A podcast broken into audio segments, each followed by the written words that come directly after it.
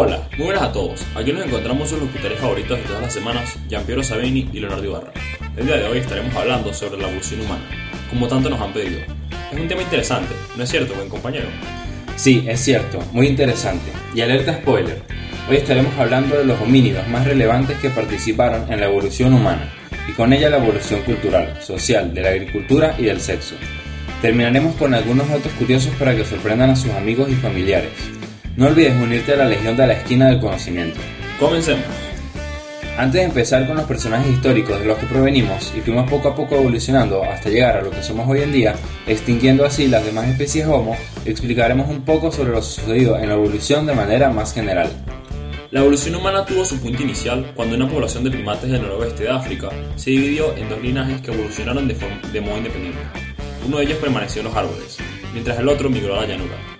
Debido a presiones ambientales, las generaciones siguientes de este último linaje aprendió a erguirse sobre sus patas anteriores, liberando así las posteriores que vendrían a ser luego las manos, capaces de sostener herramientas. La evolución humana comprende el surgimiento de algunas de las siguientes especies principales, aunque existieron otras menores que no formaron parte vital del árbol evolutivo. Australopithecus. Estos señores son una pieza fundamental de la evolución, ya que fueron los primeros primates en caminar erguidos. Fueron un grupo variado y exitoso de especies que se enfrentaron a un cambio climático intenso en la sabana de su época, viéndose obligados a abandonar la dieta vegetariana y a empezar a cazar, dando así origen al, al, género Homo.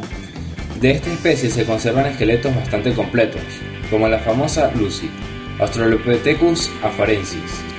El Homo habilis. El género Homo se caracteriza por su capacidad de desarrollo de herramientas de piedra. El primero de ellos existió en África hace 2.2 millones de años su capacidad craneal no superaba los 800 centímetros cúbicos y habría compartido época con el Homo rudolfensis, en el cual a menudo se consideraba de la misma especie. La primera especie humana en salir de África hace 1.8 millones de años y colonizar otros territorios fue el Homo ergaster, por lo que sirvió a su vez de eslabón entre otras dos especies venideras, el Homo erectus en China y Extremo Oriente y Homo cepranesis u Homo antecesor en Europa. El Homo erectus habitó en Asia hace 1.8 millones de años, hasta su extinción hace 300.000. Se cubría con pieles de animales y fabricaba diversas herramientas de piedra, además de, conocer, de cocer sus alimentos, pues habrían domesticado el fuego. Esos y mucho más formaron parte de la evolución para llegar al Homo sapiens, el ser humano como lo conocemos. Su evolución se divide en dos tandas, la premoderna, cuyos cráneos todavía no eran del todo esféricos, con frente vertical y bóveda alta, aparecidos en África hace 315 a 100.000 años, y luego están los humanos modernos, dotados de comportamiento y fisonomía moderna, y cuyos primeros restos datan de hace 195 a 140.000 años. Esta especie habría sido de tez oscura y habría lentamente conquistado el mundo entero, extinguiendo activa o accidentalmente al resto de las especies del género Homo, y deviniendo en la humanidad que conocemos hoy. A lo largo de esta evolución física y mental, también se produjo una evolución social a causa de los distintos fenómenos naturales y las distintas necesidades de cada especie, para así progresar y sobrevivir. Las distintas especies de homínidos que eh, precedieron o llegaron a convivir con los humanos a lo largo de la prehistoria conformaron comunidades de pequeños individuos. Algunos fueron nómadas y viajaron por distintas regiones del planeta en busca de alimentos accesibles, seguridad frente a los depredadores y un buen clima. Con el descubrimiento y consolidación de la agricultura, las comunidades humanas comenzaron a asentarse y a hacerse más numerosas y complejas. Se formaron ciudades con jerarquías sociales y el comercio comenzó a desarrollarse entre distintos grupos humanos. De las ciudades surgieron grandes imperios que excedieron los límites de las comunidades humanas, que siguieron desarrollándose. Tras un largo periodo en el que los imperios de la antigüedad se desmoronaron y el poder se volvió a fragmentar en pequeñas comunidades rurales, del siglo XIX se fue imponiendo una forma de organizar las comunidades humanas de todo el planeta, el Estado-Nación. Y es que el mundo se fue dividiendo hasta adoptar las actuales fronteras a lo largo de los siglos XX y XXI. Cierto, Leo. Y ahora en la actualidad vivimos un doble proceso por el cual los Estados-Nación van cediendo su soberanía a estructuras internacionales como la Unión Europea, la ONU u otro tipo de entidades multinacionales mientras se está produciendo un retorno de las comunidades de base y a la recuperación de culturas regionales como reacción a este proceso de globalización. En cualquier caso, no se trata de un proceso nuevo, sino de la histórica tendencia del ser humano como ser social a buscar refugio y acomodo en comunidades de iguales. Y para un ser social como es el humano, es muy importante la comunicación y el lenguaje. Cuando hablamos del lenguaje, Este no se sabe con certeza ni cómo ni cuándo empezó, probablemente imitando los sonidos de los animales o bestias, pero sí hay evidencia de que en la prehistoria, hace más de 7.000 años, los humanos se comunicaban con el arte rupestre, entre el cual destaca la pictografía. La pictografía es una forma de comunicación escrita que se remonta en el Neolítico, donde el hombre usaba dibujos para representar objetos, personas o situaciones, generalmente en piedra. También comenzaban las señales de humo utilizados para la comunicación entre áreas vastas y despobladas, que se hacía mediante orejas. Posteriormente empezaron las expresiones a través de gestos con el cuerpo completo o con las manos. A partir de las expresiones de sonidos, dibujos y gestos, se le va dando forma a la comunicación hasta llegar a un lenguaje oral, donde el hombre empieza a nombrar las cosas que percibe a su alrededor, como los animales, objetos y las personas. En la Edad Antigua ya empieza la escritura como otra forma de comunicación, para posteriormente crear el alfabeto. En la Edad Media se adopta el latín como única lengua y se empezaron a usar signos, palabras y expresiones de diferentes lugares. En la Edad Moderna surge el lenguaje poético por medio de jeroglíficos rítmicos y el programa de escritura pictográfica. En la Edad Contemporánea, el castellano suplanta al latín como lengua del saber y de la cultura, en el siglo XX llega la radio, el cine y la televisión, y sobre todo el Internet, lo que revoluciona por completo el mundo de la comunicación y el lenguaje. Algo que logró el lenguaje fue la evolución de la agricultura, debido a la necesaria comunicación de las observaciones de los individuos con respecto a los cultivos para así progresar y mejorar las experiencias. Antiguamente, hace miles de años, la gente vivía de la recolección, la caza y la pesca. Los humanos hace unos 15.000 años se dieron cuenta de que los granos silvestres que llevaban comiendo tanto tiempo podían ser plantados para que surgieran nuevas plantas con más granos, por lo que empezaron a cultivar las tierras y a buscar sitios apropiados donde pudieran crecer sus granos.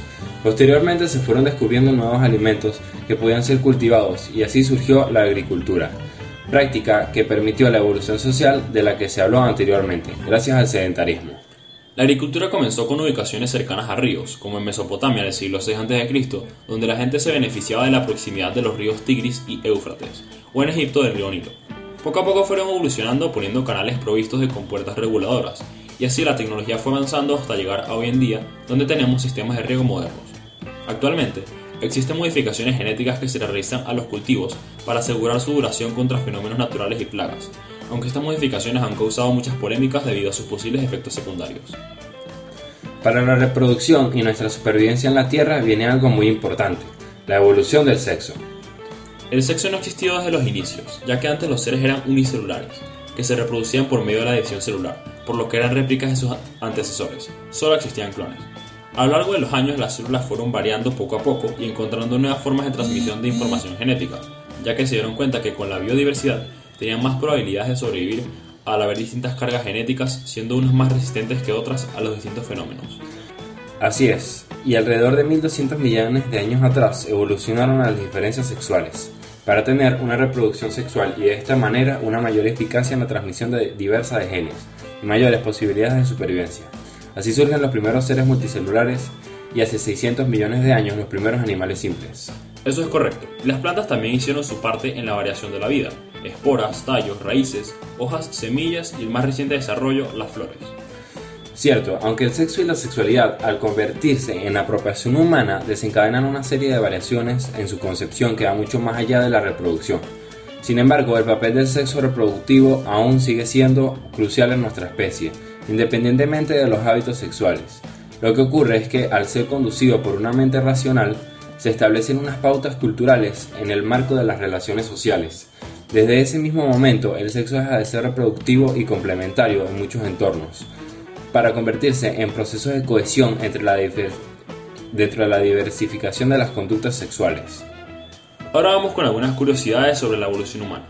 Según el trabajo del genetista Hans Eiberg, el origen de los ojos celestes en humanos estaría en una extraña mutación del origen OCA2 hace miles de años, entre 6.000 y 10.000 aproximadamente. Si se estima que los Homo sapiens existimos hace unos 200.000 años, el desarrollo de las personas con ojos claros es relativamente reciente. Hasta hace 2 millones de años, los seres humanos tenían un cerebro más pequeño que el de muchas especies de primates. Hoy en día, los humanos tenemos uno de los cerebros más grandes en comparación con otros animales, si tomamos en cuenta la proporción cerebro-masa corporal. Para terminar, el humano influye en la biodiversidad del planeta con la agricultura al hacer la selección de los cultivos más destacados para su alimentación. Y lo mismo sucede con los animales como los de la ganadería o domésticos, que son cruzados a discreción para obtener genotipos y fenotipos a voluntad lo que también sucede con las plantas, por lo que influencia en los insectos en la hora de la polinización y la reproducción de los insectos. Bueno, eso ha sido todo por hoy. Muchísimas gracias por escucharnos. Nos vemos la próxima semana y como dice Elizabeth Gilbert, cuanto mayor es la crisis, al parecer más rápida es la evolución.